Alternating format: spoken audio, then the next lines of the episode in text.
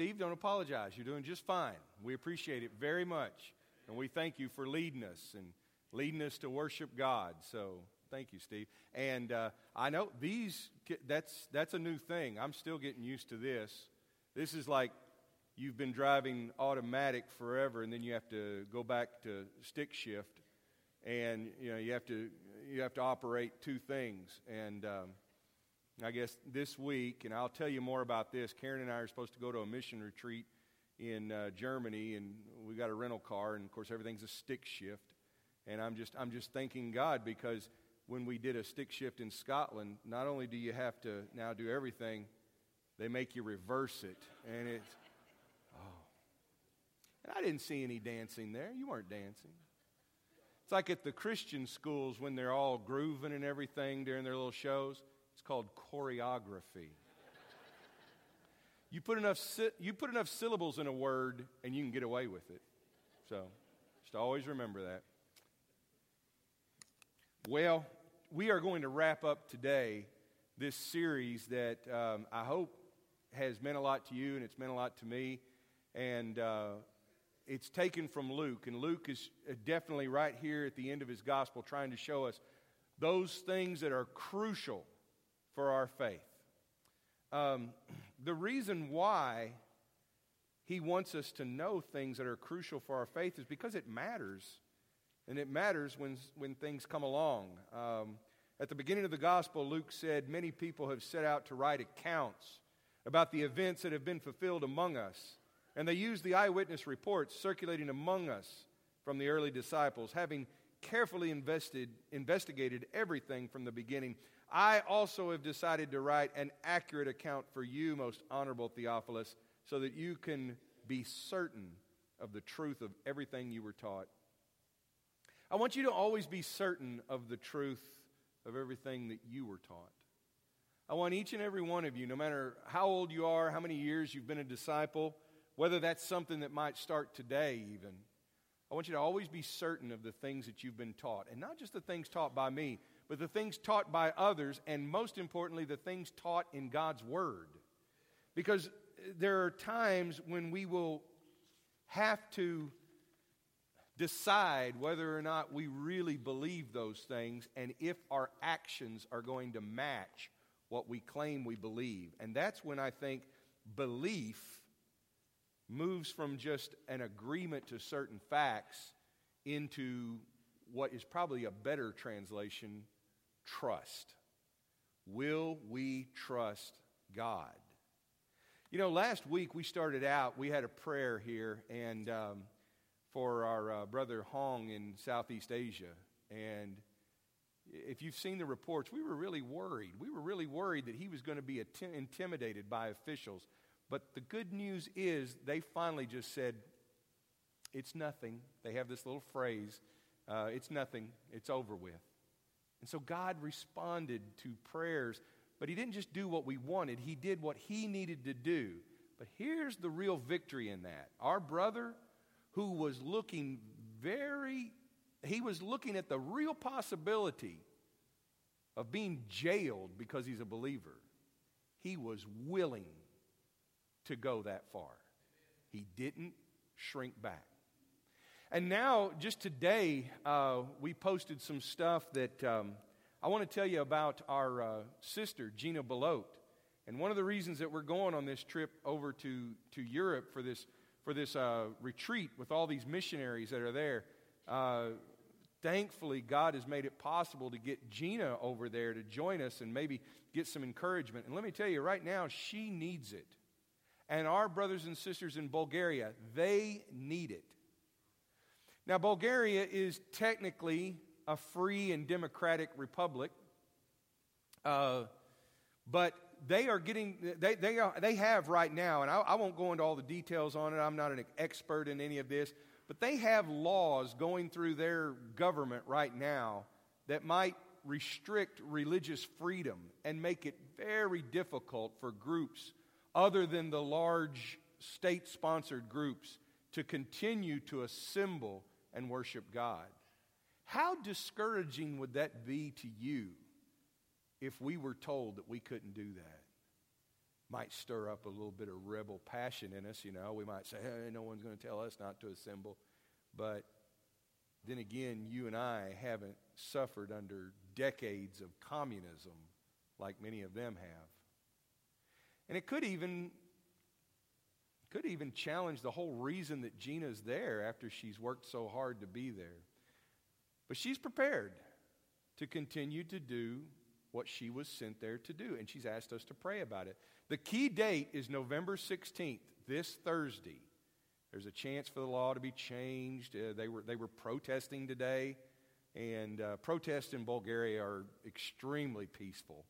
Um, I mean, they, they, they, they, don't, they don't have a lot of other options other than to let it be known that they're uh, opposed to these things. So let's pray about it, and let's, uh, and, and, you know, maybe a week from now, God will, God will answer our prayers in a way that we hope He will answer our prayers, but the real question is are we going to trust that God will work all things out through all things and in all things? And so uh, we, we really need to give those folks some encouragement. Pray with me. Father, we pray for the leaders in Bulgaria. We pray that you would reach into their hearts. We pray that you would stir them to help them to realize that uh, restricting those who genuinely want to worship you is of no good to them or to their nation. But Father, we, mo- we also pray for those who do trust in you and those who do love you. And we pray that you would encourage them and that you would keep them from being discouraged. Father, your people have been threatened over the history of this world so many times, and I pray that, that you would keep your people just as faithful. And Father, help us to feel it. And rather than see this as a world away, help us to understand that this is what it means to be light in darkness. And Father, I pray that we will trust in you in all things. We pray especially for Gina. We pray that you'd bless her, bless the church family that she works with. We ask this in Jesus' name. Amen. So let's read this story out of Luke 24 because I think it applies.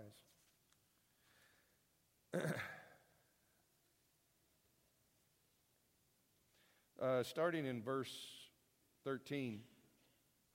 That same day, two of Jesus' followers were walking to the village of Emmaus, which is seven miles from Jerusalem. And as they walked along, they were talking about everything that had happened, which, by the way, means Jesus was crucified unjustly, he was buried, and now there's talk of him being risen from the dead.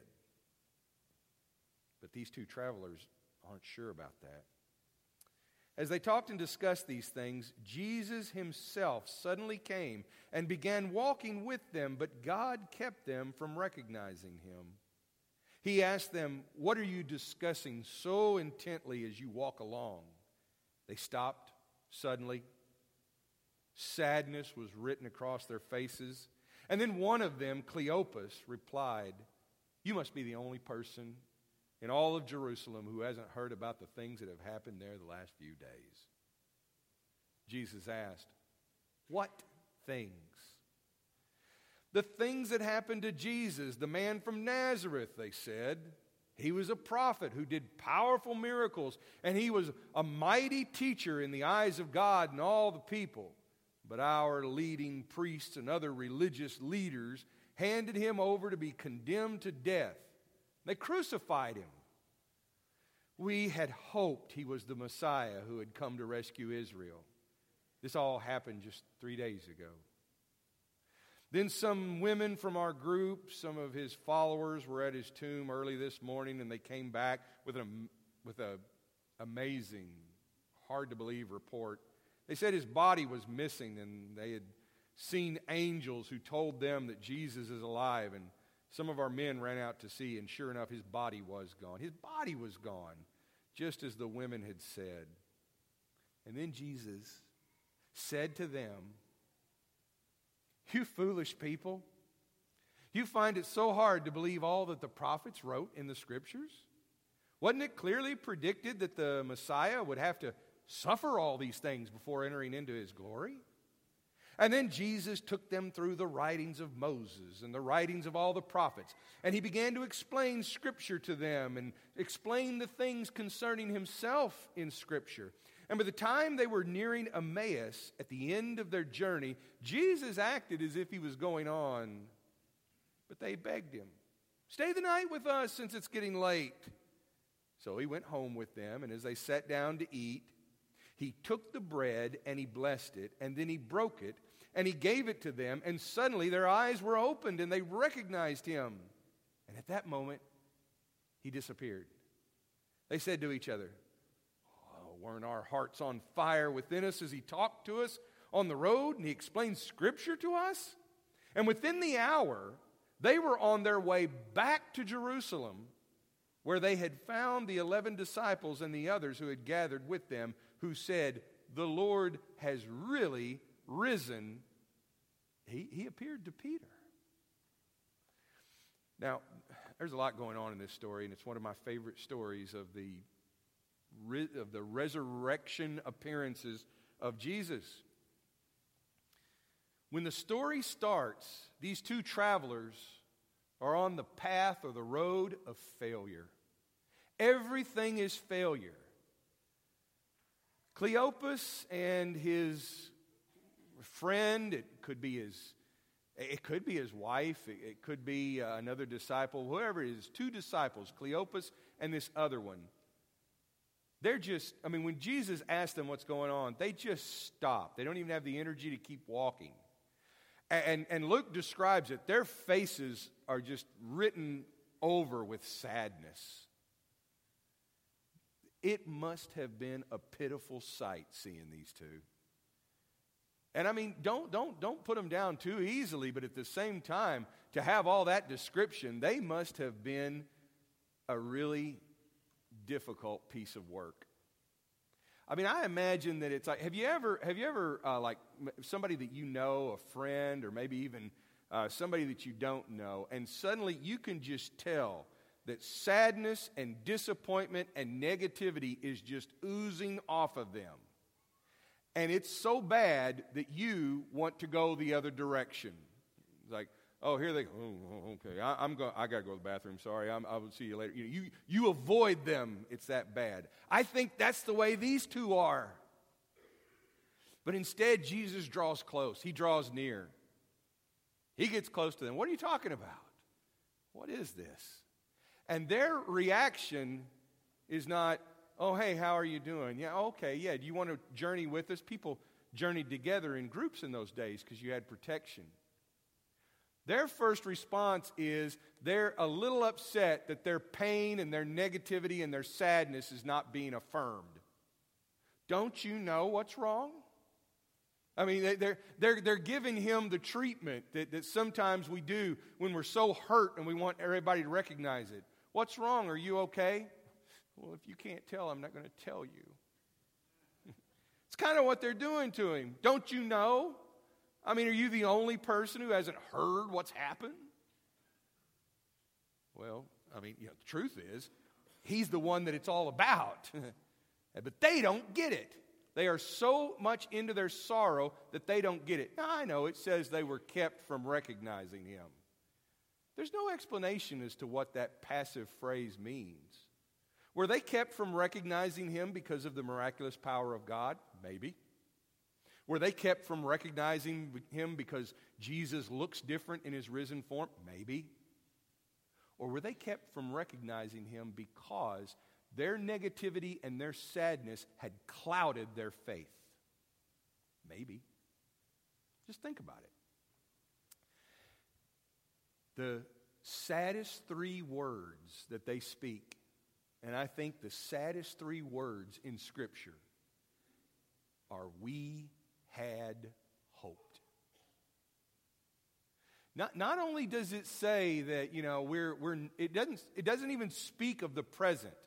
Uh, I'm not very hopeful. I don't have a lot of high expectations about the situation, you know. Future looks a little doubtful. This statement says that right now is not very hopeful, but we once had hope and we lost it. Now that is sad. That's failure. That's, that's depression. That's, that's disappointment. We had hoped. You know, he, he was powerful. He, he, he performed miracles. He, he did things just like the prophets. We thought he was going to be the one to save Israel. We had hoped he was going to be our rescuer, but not now. They crucified him. That's what it's like to be on the road of failure. That's what it's like to be on the road of defeat. They're lonely. They feel like no one understands them. But here comes this traveler who starts to ask them questions.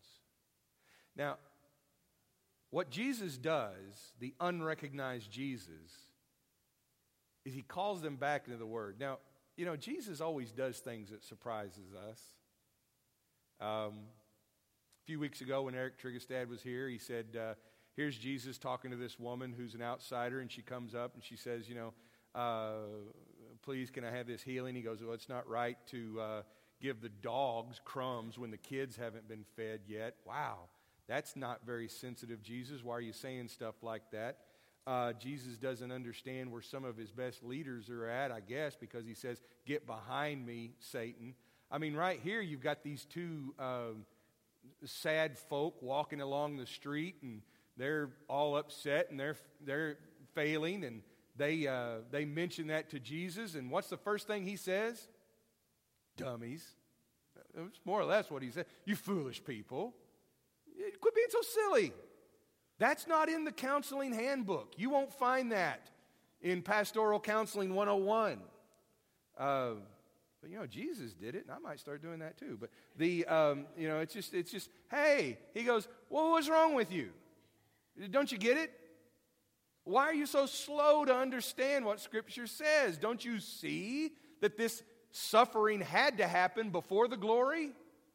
This was all necessary. He's telling them that they are sad and they are disappointed because their expectations set them up. They weren't trusting in God, they expected that everything had to go the way they thought it did. In other words, they get points for believing that Jesus was the Messiah. But they do not get any points because they think the Messiah has to fit into their expectations. The unrecognized Jesus is saying to them, Listen, you're right to know that he was the Messiah, but don't you remember what has always been said about the Messiah? That he suffers before the glory. He's giving them the right kind of correction that they need. And then notice how they go from being sad and alone to hospitality. Hey, it's late. Come stay with us. It's late. Nobody needs to be traveling at night. It's late. You're going to get robbed. It's going to be dangerous out there. It's going to be cold. Come stay with us, traveler. I mean, they're, they're willing to bring other people in at a time when you would say they could be so paranoid and justified in their paranoia because how do they know that this isn't someone sent out to root out all of Jesus' disciples and find them since Jesus has now been branded a criminal in Jerusalem? They're only seven miles out from Jerusalem. Hey. But instead, they're willing to risk it and say, Come stay with us.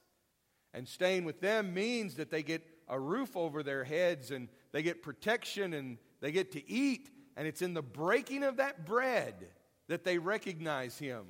Ron explained it so well during the communion this morning that you see the, the parallel between chapter 22, the same verbs. He took the bread, he blessed it, he broke it, and he gave it to them. This is the first Sunday communion that we hear about in Scripture. And Jesus is right there taking part in it. He's serving the bread again, like he said. You know, he said he would be with them always to the end of the earth. He's with them. And look what's changed in them. Their hearts are burning. Yeah, it's not from the meal, it's from the encouragement.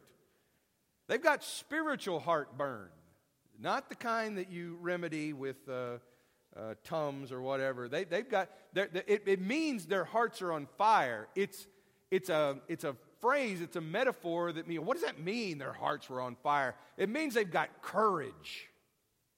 It means that they've got courage again. They're ready. All the things that called them into service to follow Jesus, the risks that they took, the dangers that they faced.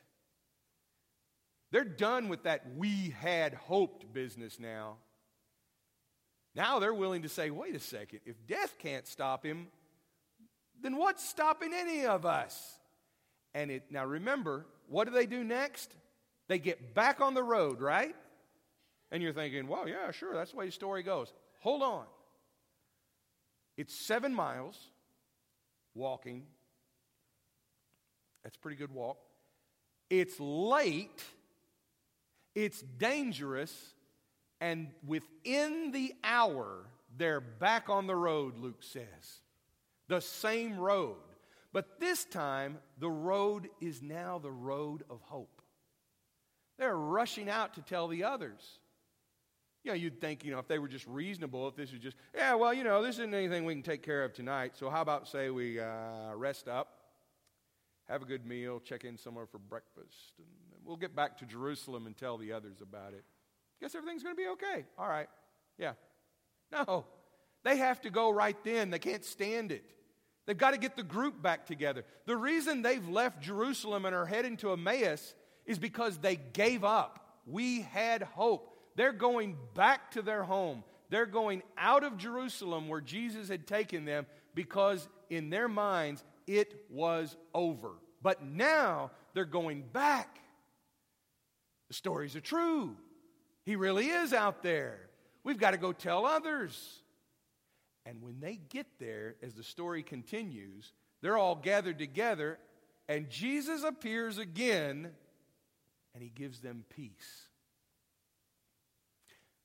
They have peace now that they did not have before because of the presence of Christ. They, they had not failed to do what had, was needed. Now, what I mean by this is when they see the risen Jesus and they're back on that road of hope, when it was the road of failure, when it was the road of despair, they could look at everything that went wrong. They could look at everything that didn't happen the way they thought it should have. And they could see everything that they invested in and everything they've done as failure. Maybe we didn't stand up for him at the right time. Maybe we should have surrounded him. Maybe we should have got him out of Jerusalem. Maybe we should have. Uh, not listened to him when he said, take up, you know, don't take up swords. Maybe, maybe we could have done more. That's all they could focus on. We had hoped, but I guess it doesn't work now.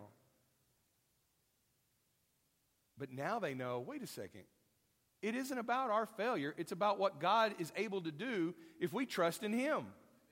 And God's not keeping this from them. He's there now giving them peace. Why do they need peace? Because they're troubled. They don't know what this means. They don't know if he's going to come back and call them failures, but he says, No, peace be with you. Now, how is it that that same road that they were going, Jerusalem to Emmaus, now becomes the road of hope, Emmaus to Jerusalem? It's the same road, same gravel, same bushes planted by the same of the road, side of the road, same people, same, same directions. What's different? What changes it? One thing the presence of Jesus Christ. The presence of Jesus Christ is what transforms failure to hope. For us, the Emmaus lesson is this Are we going to focus on execution or are we going to focus on mission? Now, I'm doing a word play with execution. You see, on the road to Emmaus, when they are on the road of failure, they are focused on execution. They are focused on Jesus' execution, the crucifixion. Notice how they tell the unrecognized Jesus all of this and they say, and they crucified him. That doesn't just mean, they could have just said, and they killed him. No, they crucified him. They, they killed him. They tortured him. They shamed him. They took away any hope of there being any kind of continuing movement after this. They crucified him. They're focused on the execution and on the shame of that execution and on the pain of that execution and on the failure that that execution represents. They're focused on pain and shame and failure. And when Jesus meets them on the way and begins opening scripture, they begin focusing on mission and hope and God's work and God's presence. And their hearts catch on fire because they have courage again. For you and I, we can focus on our own execution. None of us witnessed firsthand the crucifixion of Jesus. It, it is understandably difficult for us to own the despair and failure of that moment. But what we do own is we own our own sense of failure. And we get worried about it, and we get obsessed about it, and we start walking down the road of despair. Well, if only we had more members, if only people would give more, if only people would devote themselves as much to church as they do to deer hunting. If only people would do more for, you know, if only, if only others, if only the preacher could really improve his sermons. If only the preacher could, you know, would, would stop talking so long. You know, if only, if only, if only. And I guess nobody likes us. And I don't know. The other churches, they got new, you know, buildings and everybody wants to go there and focus, focus, focus on getting everything right. Or we get ourselves all worried and get ourselves all afraid. Ah, I'm not qualified to do this. I've made too many mistakes. I don't think I can get it right. Somebody tells you, you know what? You've got a story to tell. You've got a story about how God's worked in you. Oh, no, I can't talk about that because I don't know. I'm not so sure about it. People won't appreciate it. They won't like it if I, if I do that. We get so obsessed with our own successes or our own failures that we end up walking the road of despair and we are throwing off such negativity and we are throwing off such worry, why on earth would anybody want to approach us and talk to us about Jesus? Do you want to talk about Jesus? Why? I don't know, because you go to hell if I don't, and I don't know. I'm uh, really upset about it all. You sure you don't want to talk about it? I mean, well, are you saved? Are you going to heaven? I really don't know. I hope so. Oh, God, I hope so. But I don't know. But you better come with me and join me in doubt. You know, that's not evangelism. That's not a heart on fire. No wonder. But if we keep walking, and here's the thing we can get so trapped in that road that it becomes a rut. And we can just keep trying to pump more and more of our own energy and our own power and our own abilities into doing the same things over and over again. And maybe what we need to do is humble ourselves and come together in the presence of Jesus, and He'll say, you silly people, you foolish people, don't you get it? Even in failure, God works his power. Even in things going wrong, God can still redeem it. He can change, he can change any kind of garbage and trash into treasure. He can do it. And right now we're carrying around sins, we're carrying around burdens and doubt, and we think, ah, you know, just, I just wish somebody would fix this. Hello? The risen Jesus is ready and willing to invite us in and give us his peace. When you and I have the kind of peace that we trust that God's got this, that God really is taking, we're going to start walking the road of hope, even if it's a treacherous road. Even if it's a road at night when we're tired, we're going to have the peace of knowing that we're walking on a road of hope. There might be challenging times ahead for us, the way that they're facing it right now in Bulgaria. I mean, you and I can't imagine that, but it could happen. Because this isn't an absolute law banning all Christianity. It's, it's a difficult, troubling little law that makes it hard to be a believer. Now, you and I are going to instantly think, oh, well, if they do that to us, you know what? We're going to fight them and we're going to fix it and we're going to make it right. Okay, but what if you can't? That's the moment when you and I have to decide Okay, we can say that we believe all this and amen it, but do we really trust him? Do we really trust the risen Jesus? And we need to go back to his presence. We need to come around his table again and get empowered and listen to him once again through his word remind us that suffering precedes glory. That in the kingdom, suffering is never the last chapter. That in the kingdom, persecution is never the last chapter. That in the kingdom of God, difficulties are never the last chapter. We're always going to have a resurrection. And we're always going to have this mission. When you and I are focused on mission, we find a way around the obstacles. Not because we're looking for it, but because He empowers it. We just keep going.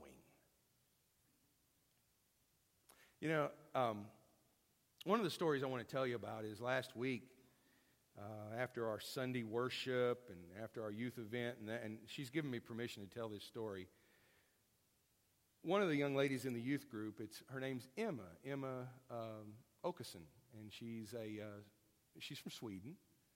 Uh, she lives with Rick and Christy Odell when she's over here. She recently came back to visit. Many of you have been sharing your faith with her, and you've been encouraging her if you've met her. Well, Sunday night, she finally decided, you know what? I need to be baptized. And she was.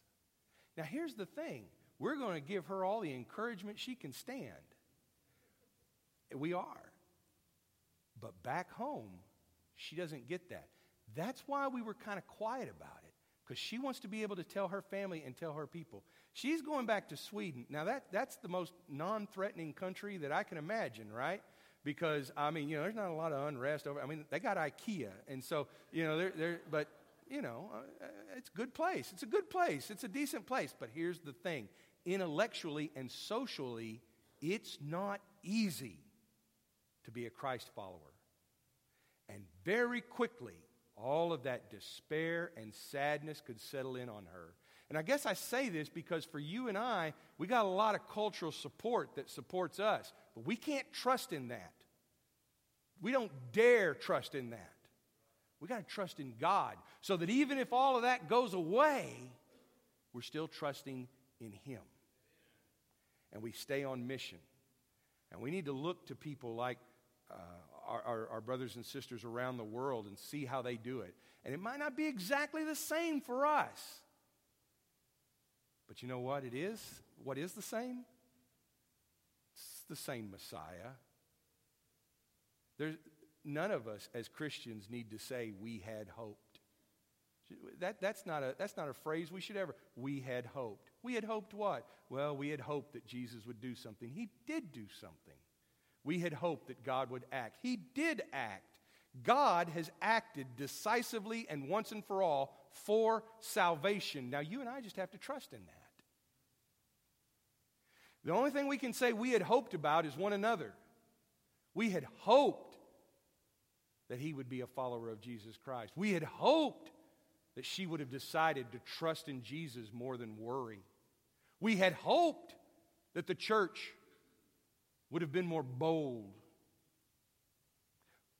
But we can never put our faith in human beings or in the society around us. We have to put our faith in the risen Christ. And by faith, I mean trust, not just belief, trust. So, who needs to be baptized into Jesus today? Because by being baptized into Jesus, you are confessing and admitting that He is the risen Messiah just as he said, and that his suffering does not mean he was a failure, but it was all part of God's path to hope. It means that you're putting your final hope in him. Who needs to rededicate themselves to him today? Now, I mean right now, but just like Emma, it might mean that you decide that later today after you've talked to a few folks. Fine. But get off the road of despair and get on the road of hope because you're being invited by Jesus, the peace giver, the Prince of Peace, to join him on that path.